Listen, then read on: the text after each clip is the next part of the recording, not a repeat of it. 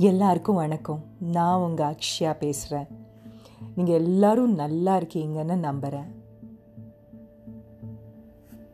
இன்றைக்கி நம்ம பேச போகிற முதல் முதல் தலைப்பு ஆங்கிலத்தில் ஒரு பழமொழி இருக்குது லிவ் அட் த மொமெண்ட் அப்படின்னு சொல்லுவாங்க. அப்படின்னா ஒன்றும் இல்லைங்க. நம்ம இந்த க்ஷணத்தில் தான் வாழணும். அப்படிங்கிறது தான் அதோடைய அர்த்தம். நம்மள எல்லாருமே நான் உட்பட கடந்த கால விஷயங்களை பாஸ்ட்ன்னு சொல்லுவாங்க இல்லையா ஆங்கிலத்தில் யோசிச்சுட்டே இருக்கும். அது கூட சேர்ந்து உழண்டுக்கிட்டே இருக்கும். இப்படி நடந்துருச்சு இப்படி நடந்திருக்கலாமே. அது பாஸ்ட் இல்லைன்னா ஃப்யூச்சர் எதிர்காலத்தை பற்றி யோசிக்கிறது. என்னால் இது பண்ண முடியுமா? பண்ண முடியாதா? என்ன ஆகும்? இதெல்லாமே நம்ம ஒன்று எதிர்காலத்தில் இருக்கும். இல்லை நம்மளுடைய கடந்த காலத்தில் இருக்கும்.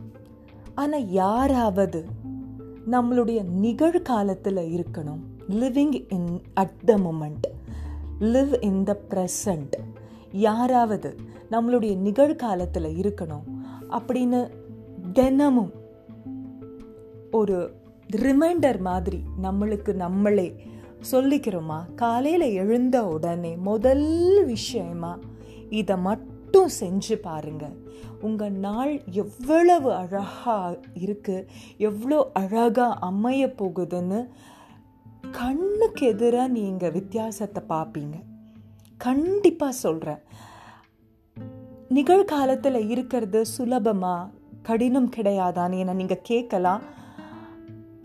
அதுக்கு என்கிட்ட ஒரே ஒரு பதில் தான் இருக்குது கண்டிப்பாக அது சுலபம் கிடையாது. ரொம்ப ரொம்ப கடினமான ஒரு விஷயம்தான்.